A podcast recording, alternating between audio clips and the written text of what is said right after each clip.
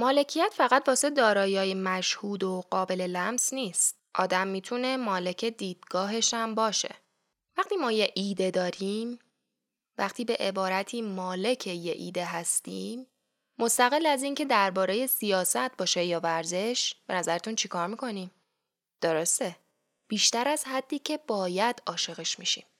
بیشتر از حدی که باید بهش اهمیت میدیم و براش خیلی بیشتر از اون حدی که واقعا ارزشمنده ارزش قائل میشیم. برامون سخت ولش کنیم چون خلای از دست دادنش رو نمی‌تونیم تحمل کنیم. آره درسته درست فهمیدیم. دیگه داریم از ایدئولوژی حرف می‌زنیم. تا همین حد سفت و سخت و تا همین حد بیفایده.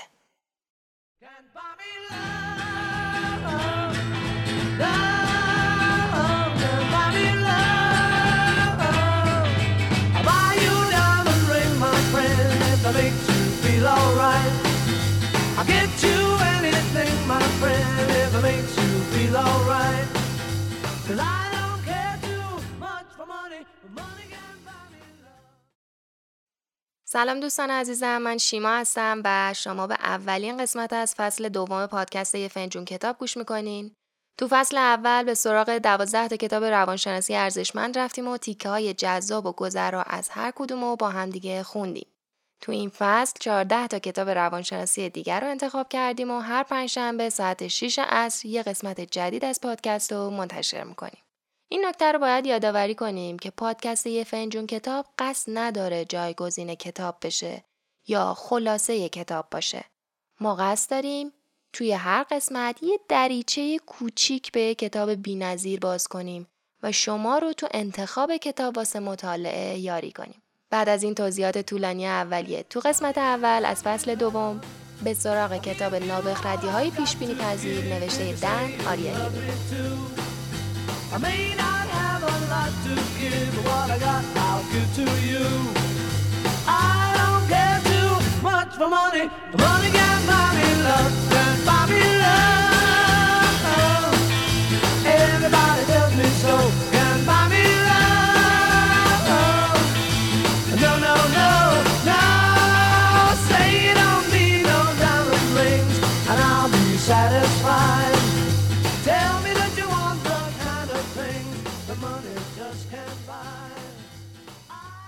تیکایی از این کتاب رو با هم بشنویم. ما معمولا عادت داریم خودمون رو تو نقش سکاندار کشتی زندگیمون ببینیم که کنترل نهایی رو تصمیماتی که می‌گیریم و جهاتی که انتخاب می‌کنیم بریم و داریم. اما دریق همچین دیدگاهی بیشتر شبیه آرزوهامونه اینکه دوست داریم خودمون رو چجوری ببینیم تا واقعیت. اقتصاد استاندارد فرض اولیش اینه که ماها موجودات منطقی هستیم اما همونطور که نتایج این کتاب و بقیه کتاب دارن نشون میدن ما خیلی خیلی کمتر از اون چیزی که فکر می‌کنیم. تو تصمیم گیریامون منطقی رفتار می‌کنیم. و جالبتر اینجاست که رفتارهای غیر منطقیمون نه رندومن نه احمقانه بلکه سیستماتیک و قابل پیش بینی همین هم هست که یه سری اشتباهاتی رو بارها و بارها تکرار می‌کنیم چون به خاطر پایه و اساس سیمکشی مغزمونه. واقعیت اینه که اغلب اوقات پول یه روش خیلی پرهزینه است واسه انگیزه دادن به آدما. به جاش هنجارای اجتماعی نه فقط ارزون ترن بلکه اغلب موثرترم هستن. خیلی مثال میشه زد از اینکه مردم حاضرن برای یه دلیل بیشتر کار کنن تا واسه پول.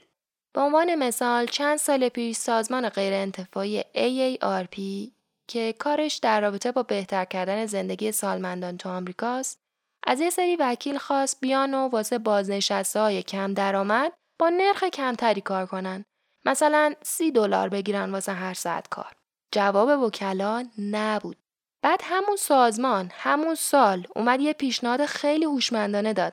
به وکلا گفت که آیا حاضرن برای بازنشسته های کم درآمد رایگان کار کنن؟ به طرز عجیبی جواب وکلا به این پیشنهاد مثبت بود. چی شد الان؟ چطوری صفر دلار تو ساعت پیشنهاد جذابتری شد نسبت به سی دلار تو ساعت؟ واقعیت اینه که وقتی موضوع پول مطرح شد وکیلا شروع می‌کردن ارزش پیشنهادی که بهشون شده بود و با ارزش بازار مقایسه می‌کردن و خب می‌دیدن که کمه. اما وقتی به موضوع پول اشاره نمی‌شد پیشنهاد و نسبت به هنجارای اجتماعی مقایسه می‌کردن و رغبت پیدا می‌کردن که وقتشون رو داوطلبانه برای این کار صرف کنن. اما چرا حاضر نشدن سی دلار رو قبول بکنن؟ بعد خودشون هم به چشم داوطلبایی ببینن که دارن سی دلار هم تو ساعت می‌گیرن. به خاطر اینکه وقتی حرف هنجارای بازار میاد وسط، هنجارای اجتماعی از بین میرن. آدما یا حاضرن رایگان کار کنن یا رغبت پیدا می‌کنن با نرخ معقول کار کنن. اما اگه کمتر بخوای بهشون دستمزد بدی قبول نمی‌کنن. این موضوع نه فقط راجع به دستمزد که در مورد ارزیابی های بر اساس عمل کردم درسته. مثلا آمریکا یک کشوریه که داره واسه آموزش به ازای هر دانش آموزش بیشترین پول رو خرج می‌کنه بیشتر از هر کشور غربی دیگه ای. اما حالا آیا این تصمیم عاقلانه که واسه سیستم آموزشش بیشتر از این هم خرج کنه؟ این فرض اومدن آزمایش کردن. بعیده با توجه به حجم آزمایش هایی که دارن رو سیستم آموزش پیاده می‌کنن کیفیت آموزش رو از این طریق بشه بهتر کرد. به جاش من فکر می‌کنم جواب سوال تو هنجارای اجتماعیه. همونطوری که ما تا حالا از آزمایشامون فهمیدیم پول خرج کردن تا یه جایی می‌تونه انگیزه بده و کارو جلو ببره. اما این هنجارای اجتماعی هن که تو بلند مدت دست بالا رو دارن و تفاوت ایجاد می‌کنن. این واسه آموزش چجوری کار می‌کنه؟ به جای اینکه ذهن معلما، والدین و بچه ها رو بخوایم معطوف به سیستم نمره دهی و حقوق و رقابت بکنیم، بهتر واسه ارتقای آموزش حس هدفمندی و مأموریت و غرور رو تو آدمای سیستم آموزش نهادینه کنیم. چجوری نهادینه کنیم؟ قطعا این مسیر از هنجارای بازار نمیگذره. درست همونطور که گروه بیتلز هم تو شعراش یه جا می‌گفت عشق نمی‌تونی با پول بخری؟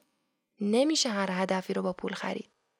هرچی بیشتر بخوای از این مسیر بهش برسی بیشتر ازش دور میشی.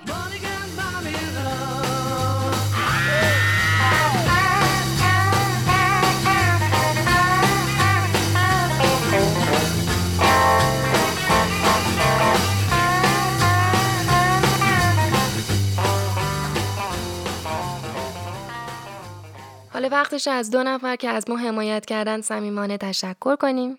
اول از خانم گلاره و دوم از آقا یا خانم چشمک که بینامونشون به ما افتخار دادن. شما مگه دوست داشتین خیلی راحت می‌تونین از خوره کتاب تو سایت همی باش حمایت کنین. تیکه هایی که گوش کردین از کتاب نابخردی های پیش بینی پذیر نوشته دن آریلی بود. امیدوارم از خوندن این کتاب لذت ببرید. تو قسمت بعدی پادکست یه فنجون کتابم میریم سراغ کتاب هنر شفاف اندیشیدن نوشته رولف دوبلی. متشکرم که به این قسمت گوش کردیم.